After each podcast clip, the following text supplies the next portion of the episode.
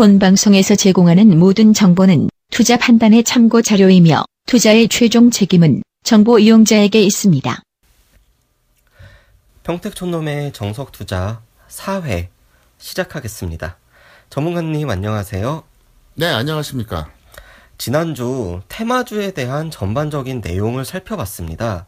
오늘은 조금 더 심도 있게 들어가서 우리나라 주식 시장을 이끌어가는 코스피 4대 업종과 코스닥 3대 업종에 대해 알아보겠습니다. 전문가님 먼저 코스피 4대 업종에 대해 설명 부탁드립니다. 코스피에서 4대 업종이다. 또 코스닥에서 3대 업종이다. 사실은 제가 자의적으로 기준을 내린 겁니다. 보는 사람에 따라 좀 다를 수도 있거든요. 근데 일단 저는 이렇게 생각해요.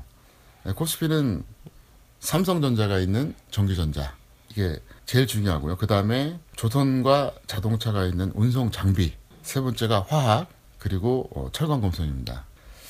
어, 지금은 과거에 비해서 좀 상황이 좀 많이 바뀌었지만 일반적으로 보면 전기 전자와 운송 장비는 제조업에 속하고요. 화학하고 철광금속은 이제 일종의 소재 산업이었어요. 근데 지금은 화학이나 철광금속에서 이제 뭐 나름대로 완제품을 많이 만들죠. 특히 화학이 그렇잖아요. 근데 원래는 과거에는 그랬다는 걸 이제 먼저 말씀드리겠고요. 순서대로 말씀드린다 그러면 일단 전기전자부터 말씀드릴게요. 예, 삼성전자가 우리나라 코스피 시가총액에서 약 20% 전후입니다. 그러니까 뭐 좋을 때는 22, 3%까지 갔다가 나쁠 때는 17, 18%까지 내려오긴 하는데 독보적이죠. 예. 지금 제가 키우는 애완결이 짓고 있습니다. 이해해 주시기 바랍니다. 그런데 전기전자 같은 경우는 사실 삼성전자 하나가 코스피 전체에서 20%라 그러면 그럼 전기전자에서는 얼마나 비중이 높겠어요? 막강하죠, 정말. 네, 네. 그래서 전기전자는 곧 삼성전자라고 보여줘야 됩니다. 그런데 지금 삼성전자가 앞으로 미래 전망이 좋아도 다른 것들이 약하면은 좀 문제가 있는데 삼성전자 미래 전망이 안 좋아요. 거기다가 그러면 다른 전기전자 대형주 예를 들어서 뭐 SK 하이닉스라든가 뭐 LG전자라든가 기타 뭐 많이 있거든요. 그것들이 좋냐? 그것도 아니에요. 그래서 굉장히 부정적으로 보는데 어, 저를 오랫동안 보셨던 역시 평촌 매니아들은 기억하실 겁니다. 2012년 12월이었습니다. 삼성전자가 최초로 150만 원 찍었을 때 제가 그랬어요. 거기가 고점이다. 150만 원 전후에서 횡보하다가 꺾인다. 그렇죠. 네. 그때 기억하시죠? 네, 네. 대한민국이 합창을 했어요. 네, 200만 원 간다고. 네. 정말 그 당시에 모든 증권사, 모든 전문가 합창했는데 저만 150만 원 얘기했거든요. 그럼 뭐 증거도 다 남아 있으니까. 네, 근데 네. 왜 그랬냐?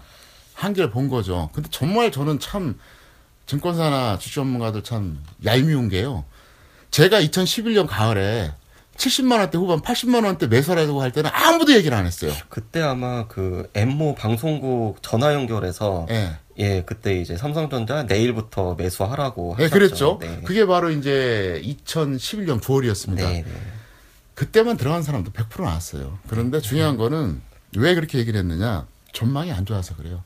물론 이제 이거를 다 설명드릴 수 있는데 그러면 좀 뭐랄까 좀 뭐 기업이나 어떤 특정인을 비난하는 것 같아서 그건 하지 않겠고요. 네, 네. 두 번째, 어, 지난주에도 말씀드렸다시피 조선하고 자동차 말씀드렸는데 자동차는 추세적으로는 부정적이고 단기는 오케이다.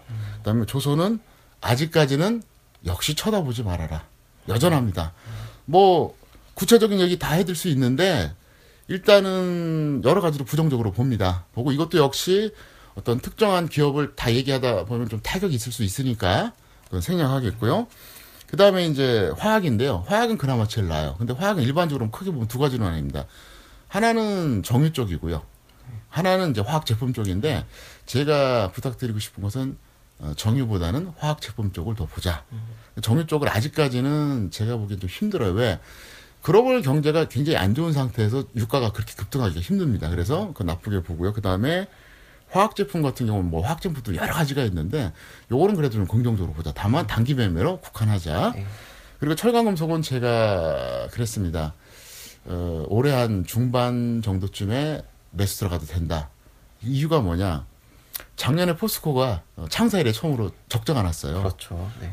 그래서 이제 지금 반등을 하고 있거든요. 왜 반등하냐 이유를 아, 아셔야 됩니다. 창사일에 처음 독자난 회사들은요, 그 다음에는 어떻게든 흑자를 만듭니다. 서류상으로 만들든 뭘 만들든. 그래서 지금 포스코가 좀 올라오잖아요. 그렇죠. 제가 네. 이제 포스코를 한 달 전에 추천하기도 했거든요. 무슨 말이에요? 근데 다시 떨어져요. 왜 지수가 빠질 거니까.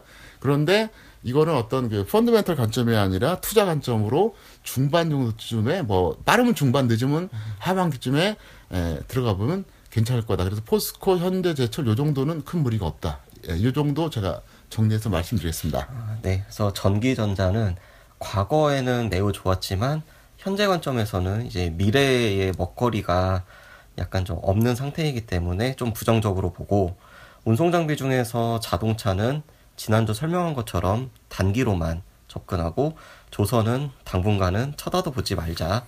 화학 같은 경우는 석유화학 쪽보다는 생활화학 쪽 그쪽을 이제 단기로 접근을 하고 철강은 대표적으로 포스코 같은 경우에 올 하반기 정도에는 이제 접근해도 된다. 네, 이렇게 정리하도록 하겠습니다. 네, 이어서 코스닥 3대 업종입니다. 어, 아마 이런 분류 방식을 처음 들으시는 청취자분도 있을 거라 생각합니다. 투자 관점까지 함께 설명 부탁드립니다. 어, 코스닥 같은 경우에는 제가 참 재미난 얘기 하나 해드릴게요. 어, 제가 2000년도부터 주식 전문가를 시작했습니다. 그런데 어, 코스닥이 활성화된 거는 실제로는 99년이에요. 생긴 거는 97년에 생겼는데 정말 거래가 제대로 일어난 게 99년이거든요. 98년까지는 거래가 거의 없었어요. 그러다가 이제 2000년에 버블이 붕괴되면서 빠졌는데 2000년도 제가 7월 28일부터 주식 전문가를 했습니다. 그런데 2001년까지 업종 구분이 없었어요. 아, 충격적이죠. 그래서 제가 코스닥의 모든 종목을 인터넷, 디지털 컨텐츠, 소프트웨어, 반도체 해서 그거를 제가 직접 분류했어요. 그래서 그거를 옛날에 제가 2000년도 팍스네 시절에 그걸 다 분류해서 올려주고 했었어요. 그 투자를 참고하라고. 그러니까 그때 당시는 거래소에서의 업종 구분이 없었다는 말씀이신가요? 아니죠. 그러니까 코스닥 시장에서 네네. 그 코스닥 종목이 여러 개가 있는데 네. 지금 예를 들어서 여러분들이 그 예를 들어서 뭐 코스피 같은 경우 뭐 전기전자 운송장님 뭐 이렇게 있잖아요. 그렇죠. 코스닥도 있죠. 코스닥도 있, 지금은. 있 단 말이에요. 네. 근데 그때는 그게 없었다니까요. 아, 그래가지고 정말 웃기는 얘기죠. 그래서 그거를 제가 만들어서 이제 음. 올려놓으면 전문가들도 참고하고 그 다음에 그 투자자들도 참고하고요. 네네. 심지어 증권사에도 참고를 했어요. 음. 그러니까 이게 저는 그래서 코스닥에 대해서는요 정말 제가 산증인이라는 얘기예요. 근데 제가 그때 분류해 보니까 코스닥은 인터넷, 디지털 컨텐츠, 소프트웨어 세 개더라고요. 이게 핵심이에요. 음. 왜 핵심인 줄 아세요? 바로 코스닥만 있거든요. 자 예를 들어서 자 코스닥에도 반도체 있죠. 그렇죠. 코스피로 가면 전기전자예요. 맞잖아요. 네네. 그 다음에 또 뭐 건설이라든가 철강도 있잖아요. 네. 다 있는 것들이에요. 제약 바이오 마찬가지고. 마찬가지입니다. 그래서 제가 하고 싶은 얘기가 뭐냐면 어차피 코스피에도 있는 업종은 사실 코스닥에 소속돼 있다 뿐이지 의미가 없다는 얘기예요. 진정한 코스닥은 인터넷, 디지털 콘텐츠, 소프트웨어예요. 인터넷은 누구나 다 아시는 것처럼 뭐 포탈도 있고 이제 어떤 쇼핑몰 같은 거 있잖아요. 그거 코스피에 있나요? 없어요. 맞잖아요. 그래가지고 NHN 같은 경우 원래 코스닥이었는데 넘어가고 나서 갈 데가 없으니까 기타 업종으로 들어가 버렸잖아요. 네. 마찬가지로 디지털 컨텐츠 대표 종목이 옛날에 NC 소프트였거든요. 네. 그것도 코스닥에서 이제 그 코스피로 넘어간 다음에 갈 데 없으니까 기타 업종으로 간 거예요. 그렇게 된 거고 소프트웨어 같은 경우에도 이제 마찬가지죠. 그래서 그 세 가지가 일단 기본이라고 보셔야 되고요. 지금 제가 드린 이 말씀조차도 모르는 전문가들도 많아요. 예, 저도 처음 들었습니다. 네, 그러니까 이제 애기들이죠. 코스닥은 원래 3대 업종만 보시는 게 기본이고 나머지는 이제 곁다리로 보시는 게 맞는데요. 그 3대 업종은 항상 순환됩니다. 세력들이 예, 서로 돌려서 해먹어요. 인터넷, 소프트웨어, 디지털 콘텐츠. 예. 그래서 아, 장이 좋을 때는 두 개 업종이 같이 가고요. 어중간할 때는 한 개 업종만 치고 가거든요. 그래서 사이클을 보시면 돼요. 쉽게 말해서 야 작년에 인터넷이 엄청나게 대박이었다. 그러면 그 다음에는 디지털 콘텐츠나 소프트웨어로 옮겨 타기가 쉬워요. 태무지랑 똑같아요. 그래서 그 메커니즘만 알아도 상당히 도움이 됩니다. 근데 사람들 그 생각을 못 하죠. 그래서 제가 이제 예를 들어서 어, 어떤 때는 인터넷을 얘기하고 어떤 때는 디지털 콘텐츠 얘기 이렇게 이제 바꿔서 얘기를 하는데 최근에 같은 경우는 작년에 뭐가 좋았습니까? 디지털 컨텐츠였거든요. 특히 게임주가 좋았죠. 네, 바로 이제 게임주가 오늘 디지털 컨텐츠에 해당하는데 그럼 게임주는 끝났다고 보시면 돼요. 그러면 그 다음에는 인터넷이나 소프트웨어, 소프트웨어. 중에, 중에서 움직일 겁니다. 근데 이제 소프트웨어는 이제 좀 지금 단점이 하나 있어요. 소프트웨어의 대장주가 지금 안내비거든요. 아, 그건 또 테마주에. 네, 그러니까 테마주다. 보니까 네. 안내비 어떤 정치적인 이유로 해서 급등락 될 때 업종이 같이 흔들리니까 저는 그렇게 주장하고 싶어요. 안내비 좀 빼버려라. 왜냐면 그것 때문에 지금 업종 지수 자체가 왜곡이 되니까. 음, 네네. 그래서 저는 절대로 안철수를 싫어하는 게 아닙니다. 오해하지 마시고요. 어, 어쨌든 그래서 여러분들이 요거 하나만 이번에 알아도요. 엄청나게 도움이 되실 겁니다. 그래서 앞으로 투자하실 때 이 메커니즘을 잘 알자. 여기까지 설명드리겠습니다. 네, 코스닥은 3대 업종으로 인터넷, 소프트웨어, 디지털 콘텐츠가 있고 이 3대 업종은 순환하며 움직인다. 코스피와 코스닥의 대표 업종에 대한 분석 잘 들었습니다. 이어서 종목 상담 곧바로 진행하겠습니다. 오늘 살펴볼 종목은 빅텍입니다. 대표적인 대북 테마주인데요. 종목에 대한 간략한 설명과 투자 전략 부탁합니다. 네, 빅텍은 제가 실패한 적이 없는데 최근에 욕심을 좀 부려서 최고점 매도 후에 좀 약간 빨리 잡아서 좀 그 고생을 시켰는데요. 가장 최근에 최고점 매도는 4,500원 했습니다. 그러니까 정말 최고점이었죠.